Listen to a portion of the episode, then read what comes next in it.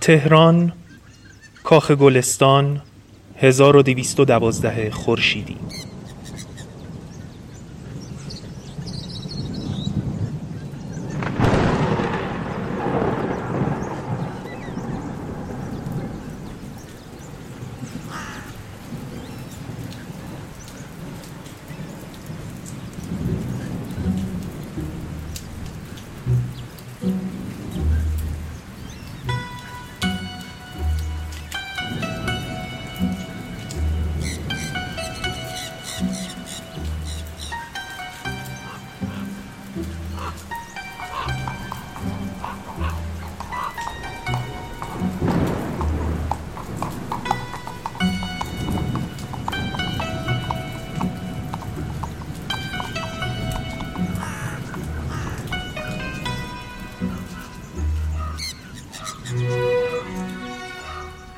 اولین بارون پاییزی سال 1212 خورشیدی کوچه پس کوچه های تهرون رو خیس کرده بود و خونک های هوا پرنده های خوشلهان کاخ گلستان رو به چه چه انداخته بود که یکی از خاج سرایان کاخ سراسیمه خودشو به محل اقامت دکتر کرمیک در اون طرف باغ میرسونه. چارلز کرمیک یه پزشک انگلیسی بود که 22 سال در سمت طبیب العتبا به دربار قاجار خدمت کرده بود. طبیب. طبیب. طبیب طبیب. طبیب.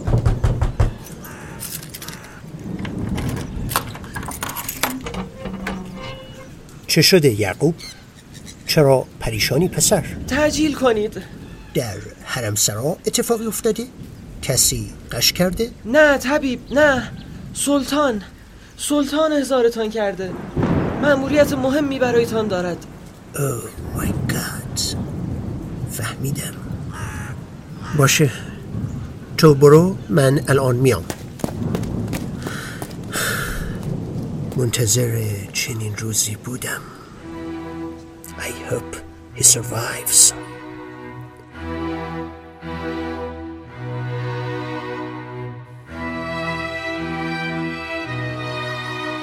این مأموریت مهم نه تنها برای سلسله قاجار بلکه برای آینده ایران بسیار تعیین کننده بود. گرچه هرگز به انجام نرسید. چون وسط راه یعنی توی کاروانسرای شهر میامی در 60 کیلومتری شاهرود دکتر انگلیسی از دنیا رفت. خبر به گوش فتح علی شاه رسید و بدون فوت وقت بابا حکیم باشی حاضق ترین طبیب ایرانی دوران و روانه خراسان می‌کنه. اما در کمال بحت و حیرت تاریخ بابا حکیم باشی هم وسط راه رخت از این دنیای فانی بر میبنده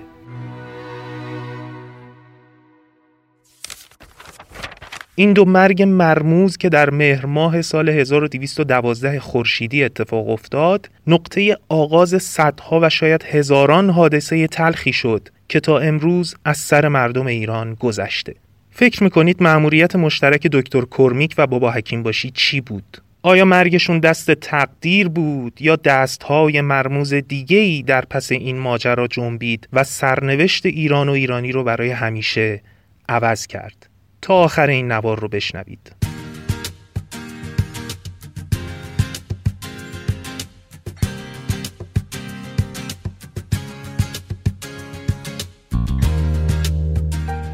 دوستان سلام به گارسه خوش اومدین. این نوار 23 از پادکستیه که توی اون داستانها و افسانه هایی از تاریخ و جغرافیای ایران رو براتون روایت می‌کنیم که شاید هرگز نشنیده باشین. من نویده فروزنده به همراه یاسر یسنا در این نوار با عنوان رنجهای ولیعهد داستان زندگی پرماجرای عباس میرزا ولیعهد ایران در دوران فتحعلی شاه قاجار رو براتون تعریف می‌کنیم.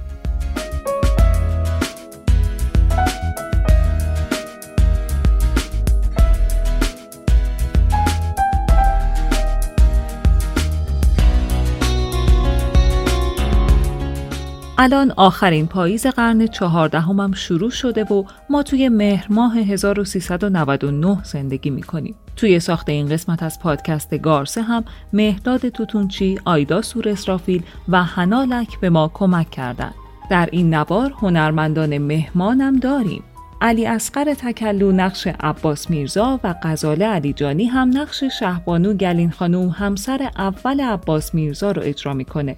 در شروع این نوار هم آرمین مهدوی نقش دکتر کرمیک و نیما ظاهری نقش خاج سرای کاخو اجرا کردند.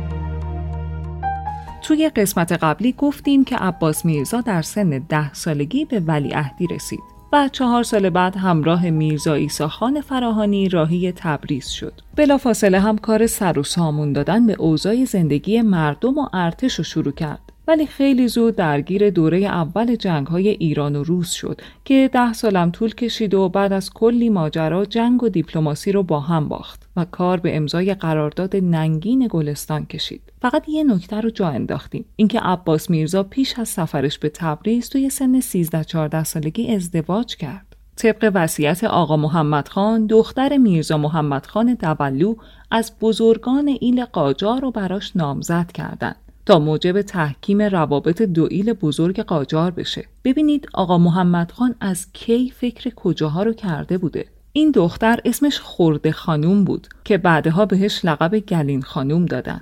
با به دنیا آمدن محمد میرزا گلین خانوم به لقب مهد اولیای دوم هم مفتخر شد. یه توضیح کوتاه هم بدم. ببینید سلسله قاجار سه تا مهد اولیا داشت. اولیش زن اصلی فتلی شاه و مادر همین عباس میرزا یعنی آسیه خانوم بود. دومی زن عباس میرزا یعنی همین گلین خانوم و سومی زن محمد شاه و مادر ناصرالدین شاه قاجار بود. اینو گفتم که یه گوشه ذهنتون بذارید تو آب نمک چون در آینده درباره این ستا مادر فولاد زره هم یه برنامه های جداگانه خواهیم ساخت.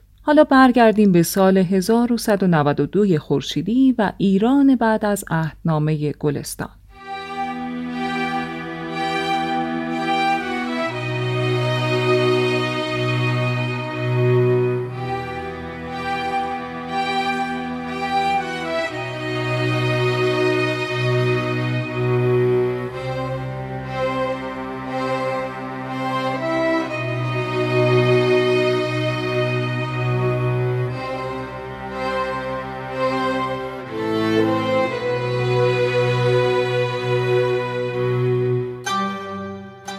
تا حدود زیادی میشه حد زد که حاکمان ایران بعد از جدایی 17 تا از ایالتهای قفقاز و از دست رفتن تسلط ایران بر دریای مازندران چه حالی داشتند. سکوت مرگبار در کاخ گلستان و افسردگی و خشم دو حس مشترک بین مردم و حاکمان وقت ایران بود. دوره اول جنگ با روسیه تموم شده بود ولی کاملا معلوم بود که این خاموشی و سکوت در واقع آرامش بین دو طوفانه مخصوصا منبرهای آتشین و فتواهای آنچنانی روحانیون با نفوذ اون دوران که البته طبیعی هم بود چون بعد از جدا شدن سرزمین های قفقاز از نقشه ایران صدها هزار نفر از پیروان اسلام حالا داشتن زیر پرچم کفر زندگی می‌کردند و این اصلا برای مراجع و روحانیون اون زمان قابل هضم نبود.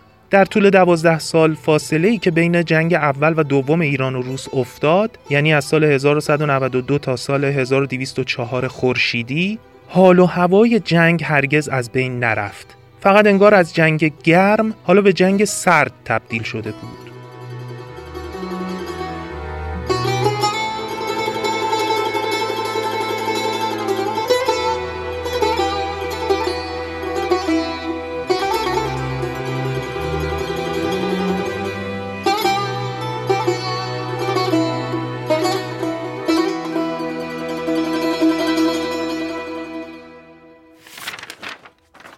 با اینکه ما به آن خفت تن داده بودیم و زیر آن تک کاغذ کثیف را امضا کرده بودیم اما در رفتار توهین آمیز دولتهایی چون روسیه و بریتانیا با ایران تغییری حاصل نشد. انگلیسی ها وقتی بابت شکست سیاسی و نظامی ما خیالشان راحت شد طریقه بی و کم محلی به ایران را در پیش گرفتند. کمک های مالی که قطع شد بماند حتی تعلیمچی های نظامی که برای آموزش سربازان ما فرستاده بودند هم به انگلستان بازگرداندند. از اینها گذشته به قول و قرارشان بابت پس دادن قفقازیه به ایران هم پایبند نبودند. سفرای انگلیس علل خصوص این سرگرزلی بیچشم رو که تا دیروز مجیزمان را می‌گفت و نازمان را می‌کشید پس از امضای عهدنامه بالکل از ما روی برگرداند. این رفتار شنی و بیادبانه بعد از نوشتن گزارشی از طرف همین سرگرزلی به دولت بریتانیا بدتر هم شد. این خائن حرام لغمه بی هیچ ملاحظه ای هرچه در دل سیاهش داشت را به قلم آورد. دست آخر هم گزارشش را اینطور تمام کرده بود. حال که خطر ناپل اون برطرف شده و مرزهای هندوستان از تجاوز مسون ماندهاند بهتر است ملت ایران را به حال خود گذاشت تا در توحش و بربریت باقی بماند. ها مردک نافهم پیمان شکن.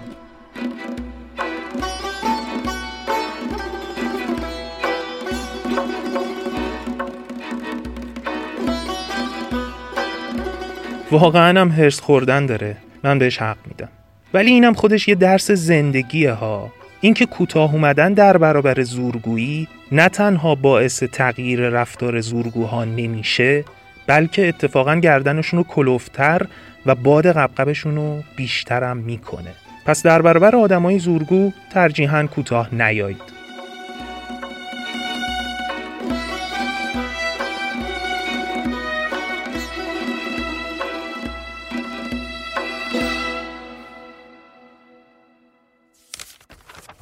خب حالا شرایط منطقه چطوریه؟ اینجوریه که انگلستان ایران رو وادار به قراردادی کرده که جلوی لشکرکشی فرانسه به هند گرفته بشه. یعنی در واقع دلیل میانجیگری بریتانیا بین ایران و روسیه این بوده که فکر روسا رو بابت تهدید ایران راحت کنه تا ارتش روس با خیال راحت بره به جنگ فرانسه. دقت کردین چی شد دیگه؟ در واقع عهدنامه گلستان در شرایطی بسته شد که تمام فکر و ذکر روزها مقاومت در برابر حمله ناپل اون بود و هیچ تمرکزی برای جنگ با ایران نداشتند.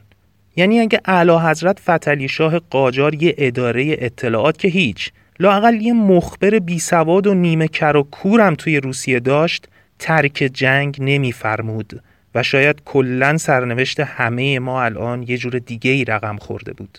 ولی حضرت خاقان حتی به حرف ولی عهد خودش عباس میرزا و مشاوران جنگیش هم گوش نداد و تحت تأثیر سرگروزلی سفیر انگلیس تن به این عهدنامه داد و بهترین فرصت برای تاروندن روزها از ایران از دست رفت.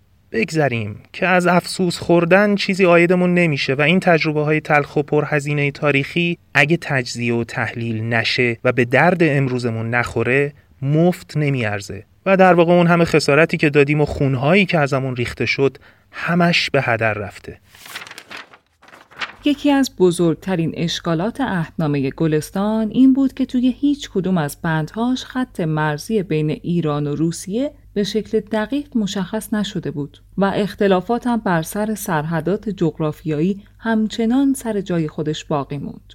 این ابهام در واقع یکی از مفاد نامرئی عهدنامه بود تا روزها بتونن هر وقت دلشون خواست به مناطق بیشتری از ایران دست درازی کنند. نمونش دسترازی روزها به مناطق جنوبی عرس و گوکچه و قپان بود که با استفاده از همین بند نانوشته توی عهدنامه گلستان اتفاق افتاد. با این حال فرصت خوبی پیش اومد تا عباس میرزا در سایه همین صلح سست و غیرقابل اعتماد پروژه نوسازی ارتش رو با تمرکز بیشتری پیگیری کنه. جناب ولیعهد با همون آموزش های ابتدایی از مربی های فرانسوی و انگلیسی یه ارتش منظم و پرشمار و ترسناک ساخت.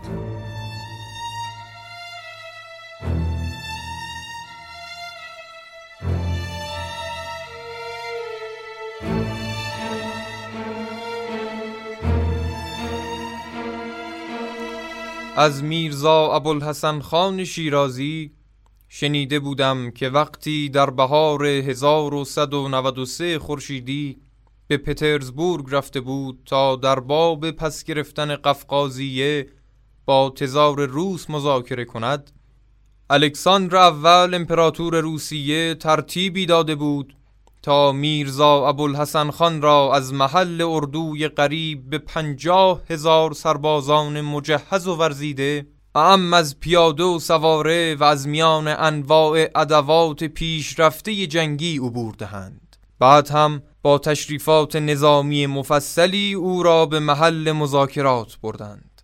در واقع هدف امپراتور روسیه از چنین نمایشی ایجاد رعب و وحشت در دل فرستاده ایران بوده.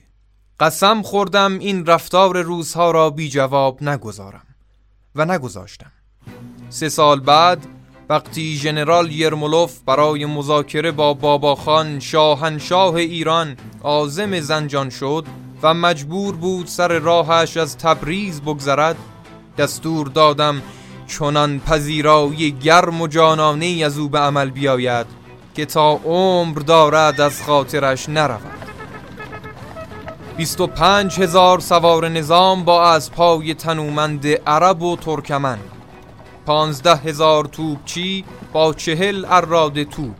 بیست و پنج هزار سرباز پیاده تفنگدار و بیش از چهل هزار نفر سربازان پیاده شمشیرزن و تیرانداز. با لباس منظم و متحد شکل نظامی مثل حساری از فولاد در دو سوی مسیر عبور سفیر روز کاشتم و امر کردم هنگام عبور یرمولوف همگی با ابروهای در هم رفته به صورتش خیره شوند. جایتان خالی بود که پوزه کش آمده و گوشهای کبود شده ژنرال روسی را می دیدید بعد هم با گارد ویژه‌ای متشکل از هزار سوار نظام تفنگدار با تشریفات سنگین و خشک نظامی یرمولوف را راهی چمن سلطانیه در زنجان کردم.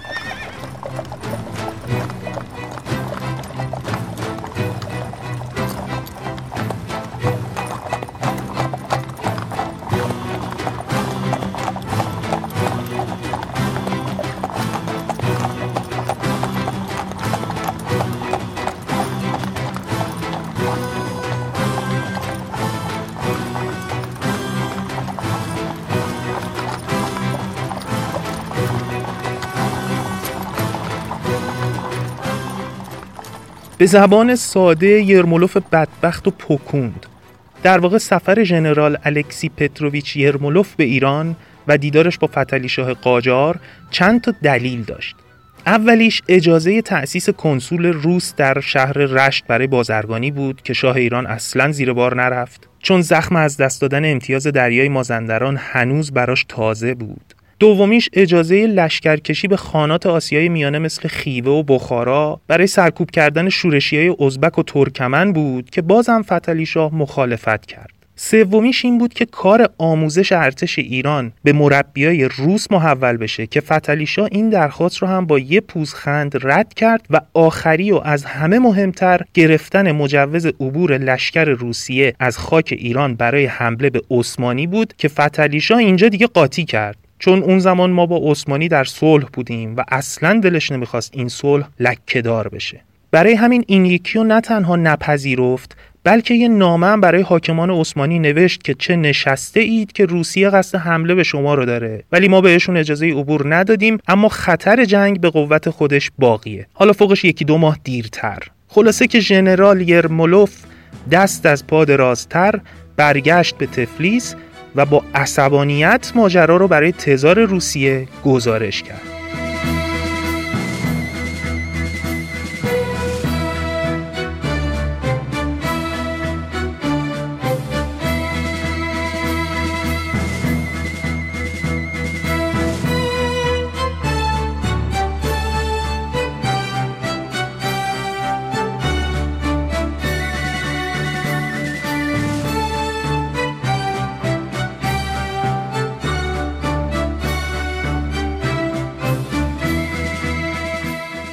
در مجموع این دوازده سال پر از خرده حوادث اینچنینی بود. سفیر روس می‌رفت، سفیر انگلیس میومد. سفیر انگلیس می‌رفت نامه ناپلئون می‌رسید حتی توی یه مقطعی عباس میرزا دنبال متحد جدید اروپایی گشت تا اینکه به امپراتوری اتریش رسید و نامه‌نگاری بین ولیعهد ایران و پرنس مترنیخ شروع شد. حتی پرنس مترنیخ یه بار توی اسفند سال 1197 خورشیدی چند نمونه اسلحه ساخت اتریش رو برای ولیعهد ایران فرستاد که حالا دیگه وارد جزئیاتش نمیشیم تا از بحث اصلی دور نشیم. البته نگران نباشید. کلی کتاب خوب و مهم درباره همین بره از تاریخ توی اینستاگرام گارسه معرفی می‌کنیم که حس کنجکاوی شما هم تأمین بشه. حالا قبل از اینکه به ماجرای عهدنامه ترکمان چای برسیم بذارین یه فهرستی از مهمترین اقدامات عباس میرزا در فاصله بین دو جنگ بزرگ ایران و روس بهتون ارائه بدیم که قطعا از شنیدنش حیرت زده میشین اصلا چطور از زبون خود جناب ولی عهد بشنویم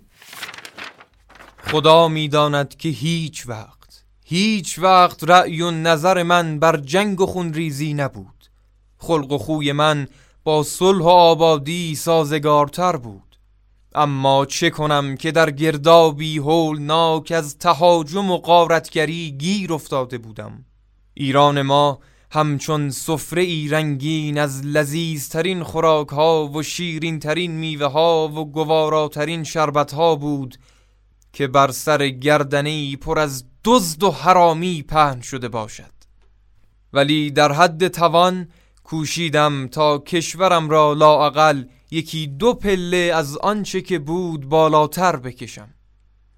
ما جدای از سامان دادن به ارتش کارهای عمرانی زیادی انجام دادیم که لازم است بعد از قریب به دویست سال سیاهی از اقدامات عمرانیم را به شما مردمان آینده گزارش کنم.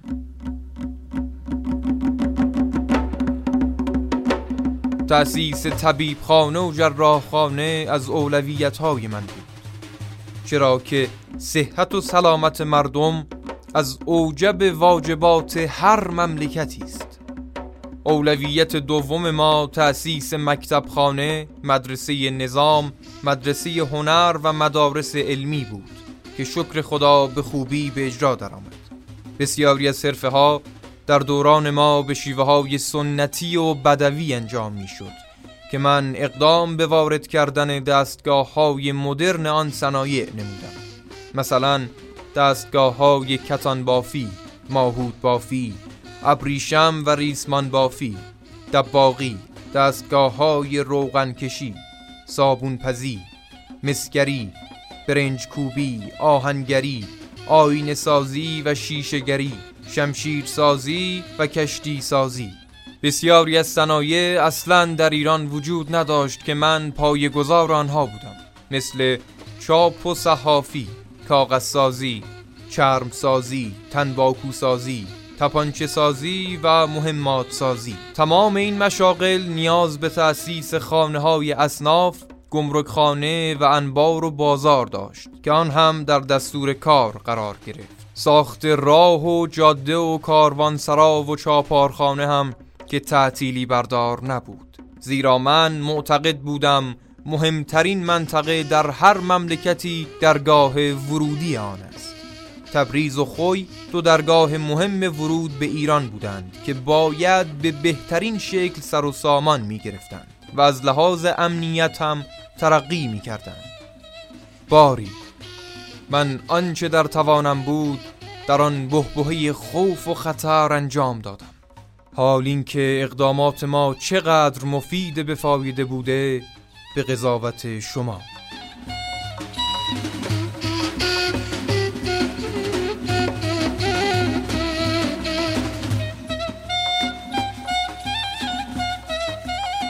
شاید باورتون نشه ولی عباس میرزا با اون همه درگیری و مشکلات واقعا به تمام این کارا هم رسیدگی کرد. البته طبیعیه که الان برامون پذیرفتنش سخت باشه که دوران فتحعلی شاه فقط دوران شکست و سرفکندگی نبوده بلکه به برکت وجود ولیعهدی مثل عباس میرزا دوران رونق مشاغل و تحول آموزش و پایگذاری صنایع نوین و عمران و آبادی شهرها و جاده ها بوده.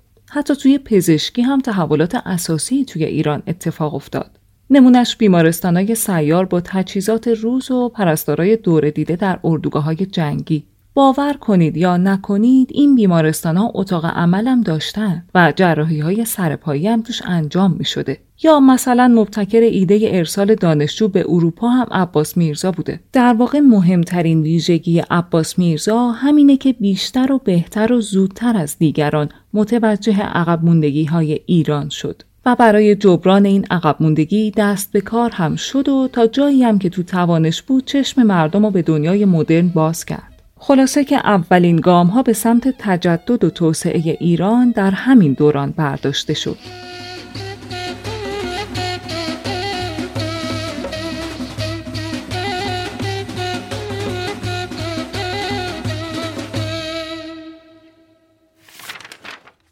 حالا بریم به پاییز سال 1204 خورشیدی یعنی دقیقا 195 سال پیش دوران پرهیاهو و پرتنش توی سیاست داخلی روسیه زمانی که الکساندر اول با مرگ مشکوکی از دنیا رفت و برادرش نیکولای بعد از کلی گرد و خاک قدرت رو به دست گرفت. روزها و هفته هایی که عباس میرزا بی سر و صدا و کاملا مخفیانه حتی به دور از چشم پدر تاجدارش داشت یک کارایی می‌کرد.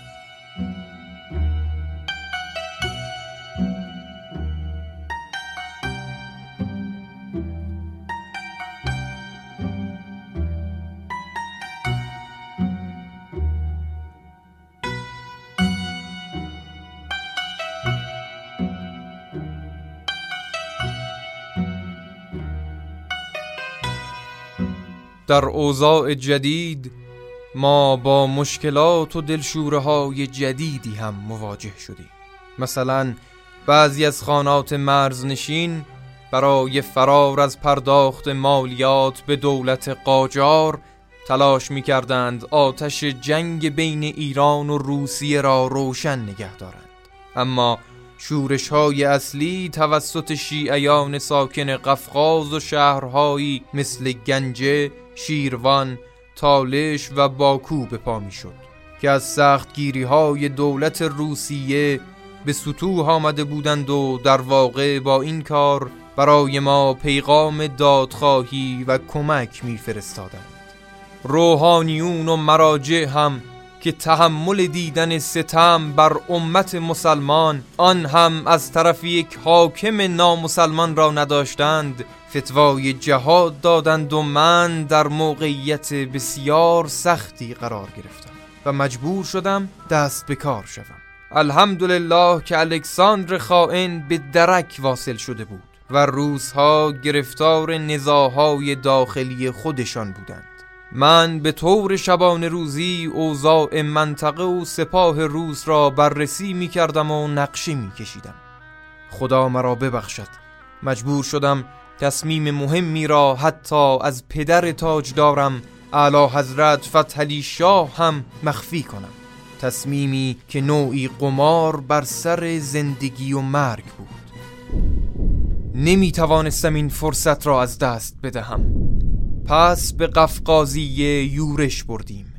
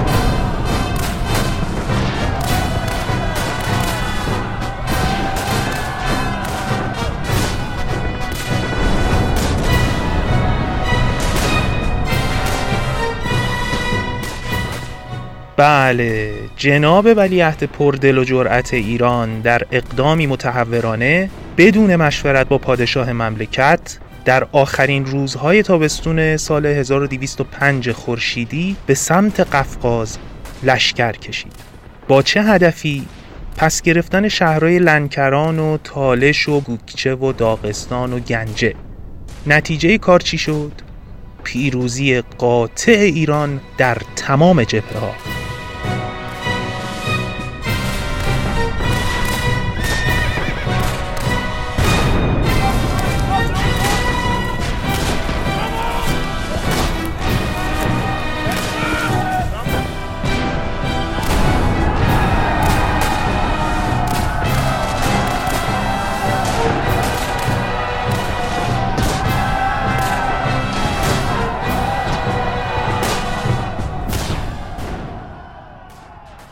با یورش همه جانبه تقریبا نیمی از سرزمین های اشغال شده توسط روسها دوباره به ایران برگشت. خبر به گوش نیکولای امپراتور نوتخت روسیه رسید. برق از چشماش پرید. بلافاصله ژنرال گرمولوف رو اصل کرد و فرماندهی کل نیروهای روسیه رو توی قفقاز شامل یه لشکر 120 هزار نفری با 120 اراده توپ به ایوان پاسکویچ سپرد. و اینطوری شد که جرقه شروع دور دوم جنگ های ایران و روس زده شد. دوباره شعله های جنگ زبونه کشیده بود ولی این بار عباس میرزا دست بالاتر رو داشت. چون 90 درصد بومیای قفقاز دلشون می‌خواست توی نقشه ایران باشن پس گروه گروه مردم محلی از داخل شهرها دست به شورش زدن عباس میرزا قلعه شوشی رو فتح کرد و با سرعت به سمت گنجه پیشروی کرد. خبرهای خوبی به گوش فتلی شاه می رسید اینکه پسراش یعنی عباس میرزا و محمد علی میرزا با وجود اختلافات زیادی که با هم داشتن ولی حالا متحد شدن و دارن روسها رو از مناطق اشغال شده ایران جارو می‌کنن و جلو میرن این جنگا خب جزئیات خیلی زیاد و البته هیجان انگیز و عبرت آموزی دارن که در ظرف این پادکست نمی گنجه. اما اگه دوست دارید از این وقایع با خبر بشید ما همه منابعمون رو در یه پست جداگونه توی اینستاگرام گارسه منتشر می‌کنیم تا دقیقا بدونید که چه کتابایی رو باید بخونید. البته تعدادی از این کتابا رو توی کانال شخصی خودم آپلود کردم و می‌کنم تا راحت و رایگان دانلودشون کنید. توصیه هم می‌کنم لاقل وقایع این بره از تاریخمون رو با جزئیات دنبال کنید چون تصمیمایی به شدت سرنوشت سازی در اون مقطع گرفته شده که بدون شک در وضعیت همین امروزمون هم تأثیرات اساسی داشتن خلاصه که یه جنگ تمام ایار بین عباس میرزا و ایوان پاسکویچ شروع شد و به جز یه باخت کوچیک در قراچای همه چیز داشت به نفع ما پیش می‌رفت. فتلی شاه با شنیدن اخبار جنگ را میافته سمت آذربایجان تا از اوضاع منطقه مطلع بشه. عباس میرزا هم مناطق تصرف شده رو به فرمانده ها و برادرها و پسراش میسپره و با سرعت خودش رو به تبریز میرسونه تا از شاه تقاضای کمک کنه. شهر تبریز غرق در خوشحالی و پایکوبی بود. مردم هم استقبال باشکوهی از ولیعهد کردند. ولی از نظر عباس میرزا هنوز برای جشن و خوشحالی خیلی زود بود. چون می‌دونست که پاسکویچ به این راحتی ها پاپس نمی‌کشه و این عقب نشینی موقتیه و روسا دارن آماده حملات بعدی میشن. ولی عهد در دیدار با پادشاه گزارش مفصلی از شرایط جنگ میده و خیلی واضح به پدرش میگه که اگه نیروهای کمکی و مهمات بیشتر نرسه احتمال شکست ایران خیلی زیاده. اما فتحعلی شاه نه تنها هیچ اقدامی برای تدارک نیروها و تجهیزات بیشتر نمی‌کنه بلکه حقوق ارتشیا رو هم نمیده و این اولین قدم به سمت دومین شکست بزرگ تاریخ سلسله قاجار بود. روسا به جای جنگ فرسایشی توی چندین جبهه یک نقطه اصلی و رگ حیاتی ایران رو هدف گرفتن تا راه نفسمون بسته بشه و از رمق بیفتیم. اون رگ حیاتی تبریز بود در حالی که یه عده گرم خوشحالی فتوحات ایران بودن یه فوج از نیروهای روس بی سر و صدا قفقاز رو دور می‌زنن و خودشونو به تبریز میرسونن و این شهر مهم و اشغال می‌کنن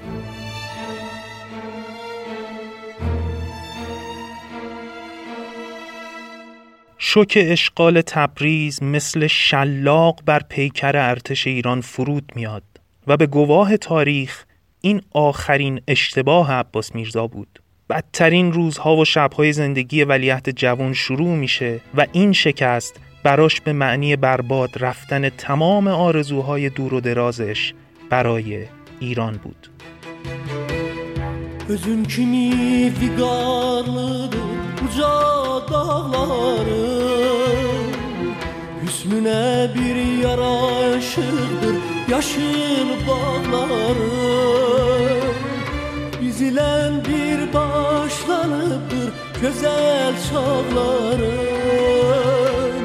Yurdum yuvam meskenim sen Azerbaycanım.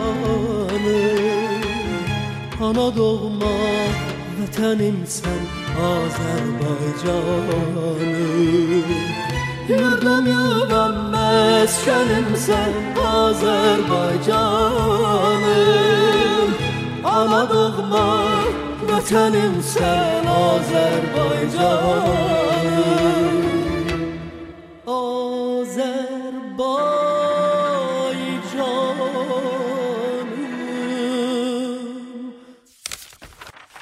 سربازای آذربایجانی از وحشت اینکه نکنه خانواده هاشون مورد تعرض قرار بگیرند دست از جنگ می‌کشن و دسته دسته به تبریز برمیگردن. باقی نیروهای لشکری هم به شدت روحیهشون رو میبازن و اینجوری میشه که ارتش ایران در مهر ماه 1206 خورشیدی با وجود اون همه پیروزی مجبور میشه عقب نشینی کنه. یک ماه بعد هم عباس میرزا ولیعهد ایران و ژنرال پاسکویچ فرمانده قشون روس در منطقه ده خارقان یا آذر شهر امروزی برای اولین بار همدیگر رو می‌بینند و مذاکرات صلح شروع میشه.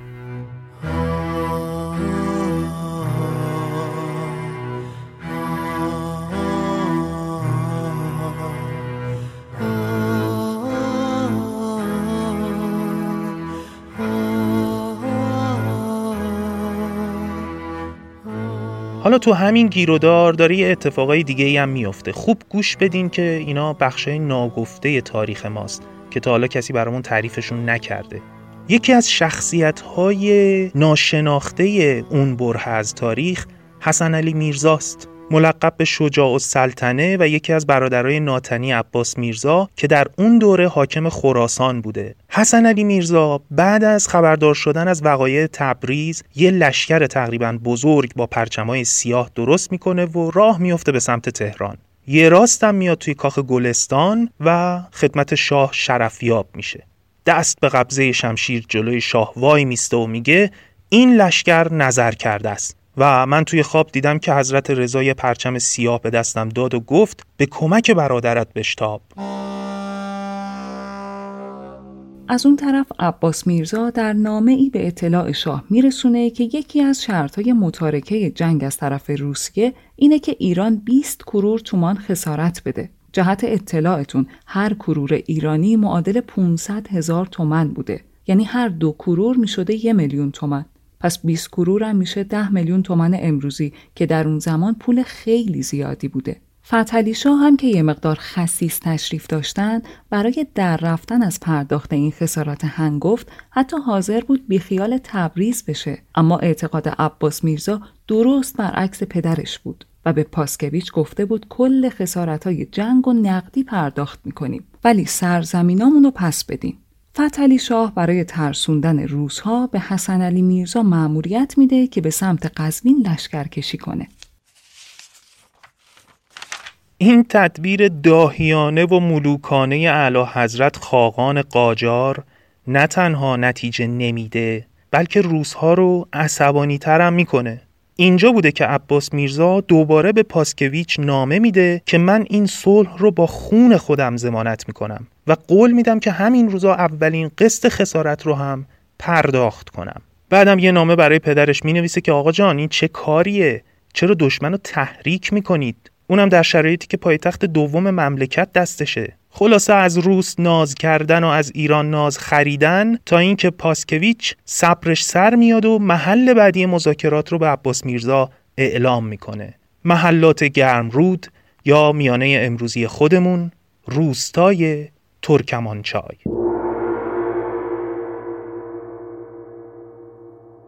وقتی وطن به خون خودش تشنه می شود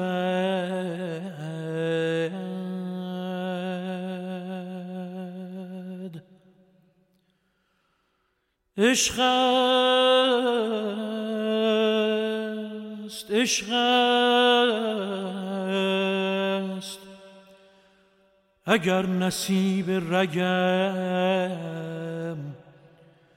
دش نمی شود.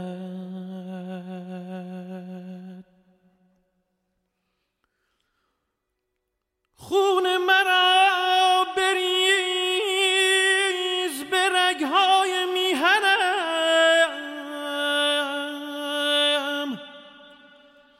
هرگز به حرمت وطنم دم نمی‌زنم.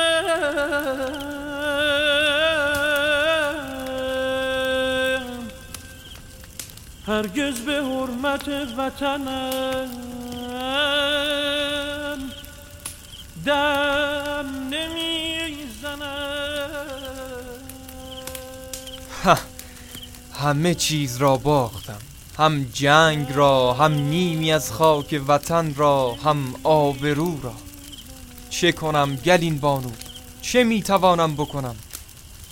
مگر شمشیری برنده تر از مکر و نیرنگ این اجنبی های پیمان شکن هم وجود دارد؟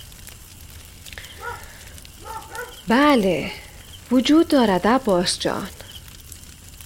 جهل مردم از هر شمشیری براتر است. سرت را بالا بگیر. تو هرچه در توان داشته بی کم و کاست انجام دادی.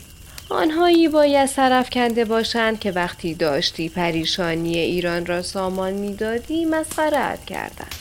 کاش فقط مسخره می کردند این جماعت مرا به کفر متهم کردند. می‌گویند چون چکمه اروپایی می پوشم لیاقت ولیعهدی ایران را ندارم. از ترس زخم زبانشان جرأت نکردم زبان اجنبی را یاد بگیرم. تا بفهمم این سرگر ازلی کلاش حرف حسابش چه بود و چه بلایی می‌خواست بر سر مملکتم بیاورد. دست به هر کاری زدم بعضی روحانیون به حرام بودن همان کار فتوا دادن. حالا همین جماعت من را عامل این سرشکستگی های تاریخی می‌دانند. من یک نفر آدم چه می کردم با این همه کج فهمی؟ ما سال هاست که غرق در عادات و تعارفاتی. از تغییر حراسانیم و از تنوع گریزان. خطای تو این بود که خواستی روی کلبه ویرانه سنت های این مردم عصر باشکوهی از تمدن بسازی. خب طبیعی بود که فرو بریزد. راستی کی راهی می‌شوید؟ فردا. فردا به ترکمانچای می رویم تا ننگی دیگر بر دامان ایران بیاندازیم و برگردیم. آی گلین خانم چه کسی به جزئیاتش اهمیت می دهد از این به بعد نام گلستان و ترکمانچای در هر جای تاریخ نوشته شود. بیچاره عباس میرزا هم نامش به این ننگ وصله و پینه شده. تاریخ راستگو و بیرحم از عباس جان. آنها که اهل فهم باشند حقایق را از هزار توی تاریخ بیرون خواهند کشید.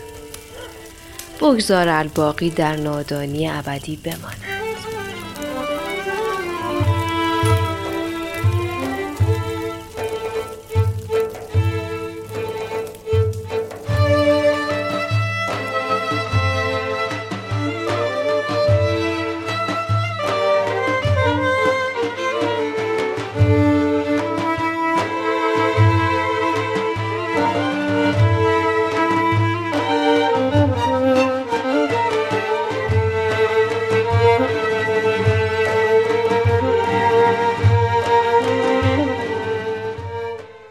صبح روز اول اسفند 1206 خورشیدی میرزا ابوالحسن خان شیرازی و اللهیار خان آصف الدوله و عباس میرزای قوانلو از طرف ایران و ایوان پاسکویچ به نمایندگی از روسیه پای عهدنامه ای رو امضا کردند که خجالت آورترین قرارداد تاریخ معاصر ایران نام گرفت. مفاد این عهدنامه رو قبلا توی اینستاگرام گارزه منتشر کردیم. خلاصش اینه که خانات ایروان و نخجوان و نیمه شمالی تالش و کل قفقاز دوباره از ایران گرفته شد. حق کشتیرانی در دریای خزر به کلی از بین رفت. هر چی توپ و تفنگم که توی جنگ قنیمت گرفته بودیم پس دادیم. به روزها هم حق خرید ملک و زمین در تمام ایران داده شد. بدون اینکه لازم باشه به کسی جواب پس بدن. و حتی مجرمین و جنایتکاران روسی در ایران هم دارای حق قضاوت کنسولی شدن یعنی همون کاپیتولاسیون. تنها قسمت خوبش این بود که پاسکویچ برای پرداخت اون خسارت 20 کرور تومانی به همون یه تخفیف 50 درصدی داد و قسط بندیش هم کرد. واقعا دستش درد نکنه. اما مبهمترین و مشکوکترین قسمت این پیمان نامه بندیه که توی اون روسیه تعهد می‌کنه از ولایت اهدی عباس میرزا حمایت کنه و بعد از فتحعلی شاه هم سلطنت عباس میرزا رو به رسمیت بشناسه خب این بند خیلی سوال توی ذهن آدم ایجاد می‌کنه مهمترینش اینه که آیا عباس میرزا در ازای تثبیت جایگاه خودش به همچین معاهده ای داد؟ یا این بند از خواسته های شخص فتحعلی شاه بود؟ چون در این سالها نوه های فتحعلی شاه هم دیگه به سن قانونی رسیده بودن و هر کدوم می‌تونستن ادعای جانشینی داشته باشن و کشور به هرج و مرج کشیده بشه. بعضی از تاریخدانها هم میگن که این بند در واقع واکنش عباس میرزا به لشکرکشی حسن علی میرزا به قزوین و شایعه ازل شدنش از مقام ولیعهدی بوده. به هر حال بعد از برقراری صلح به این گرون قیمتی فتلی شاه عباس میرزا رو دوباره در سمت حاکم آذربایجان ابقا می‌کنه. ولی چهار سال بعد یعنی در سال 1210 بهش یه مأموریت جدید میده. مقابله با شورشیان کرمانی و یزدی. بعدم با حفظ سمت قبلی یعنی حاکمیت آذربایجان برای مقابله با شورشی های ترکمن و افغان قباله خراسان رو هم به نام عباس میرزا می‌کنه. به قول گاوین هامبلی استاد تاریخ دانشگاه تگزاس دالاس صدور حکم فرمانروایی خراسان برای عباس میرزا از طرف فتلی شاه بیشتر برای این بود که به پسرش یه فرصت دوباره بده تا خاطرات شکست های بزرگش در قفقاز و ایروان و نخجوان و گرجستان رو با پیروزی های راحتتر بر دشمنان ضعیفتر از ذهن مردم پاک کنه. قافل از اینکه تاریخ رو نمیشه گول زد چون داره چهار چشمی نگامون می‌کنه.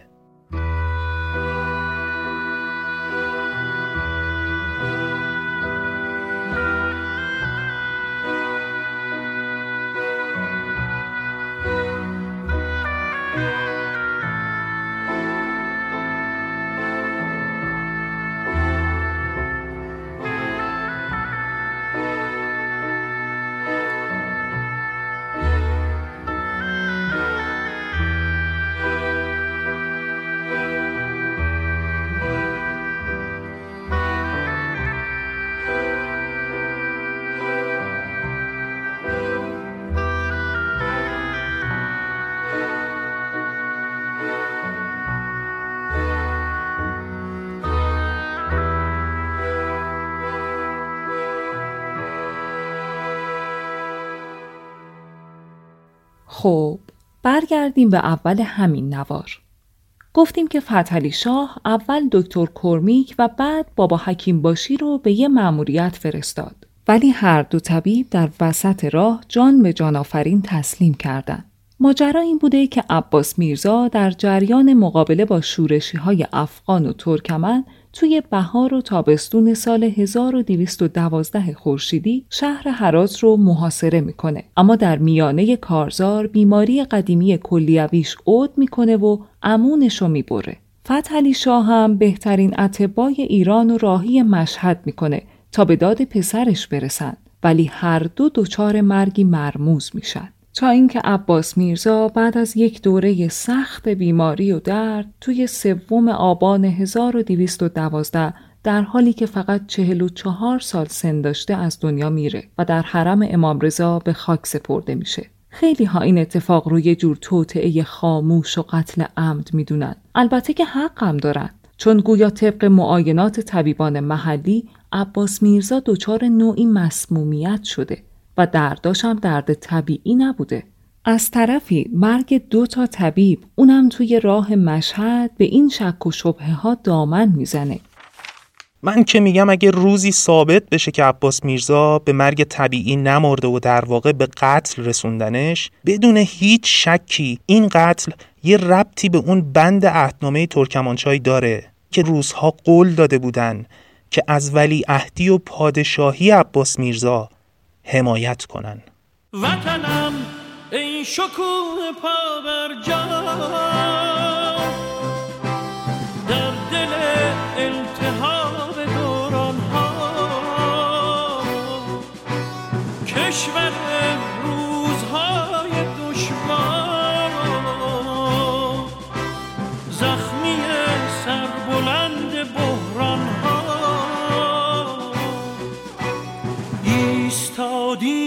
جنگ رو در رو. خنجر از پشت می‌زند دشمن. گویی از ما و در نهان بر ما. وطنم پشت حیله را بشکن. وطنم ای شکوه پا بر جا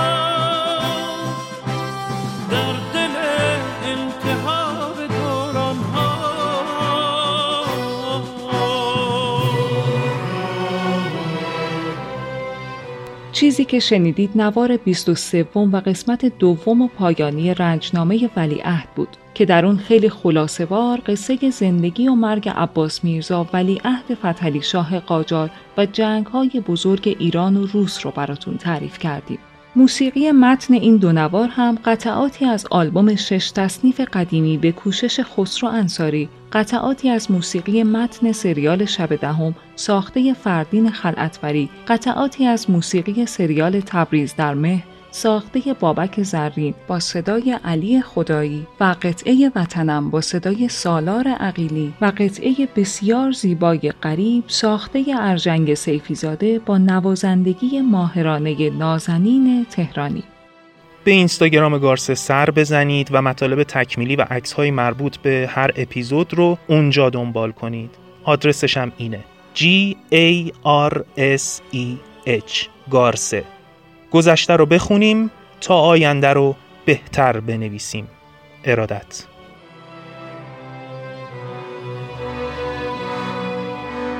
رگت امروز تشنه عشق دل رنجیده خون نمی‌خواد.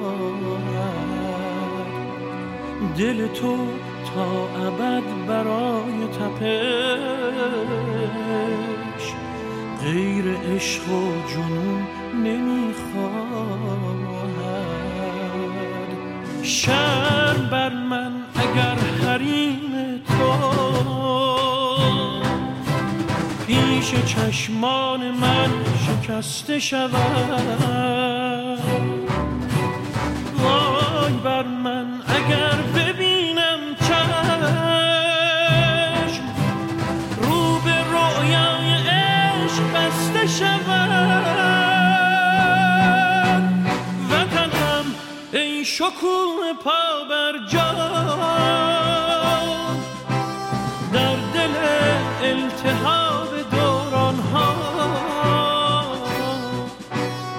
کشور روزهای دشوار زخمی سربلند بحران ها از تب سرد موجهای خزر. تا خلیجی که فارس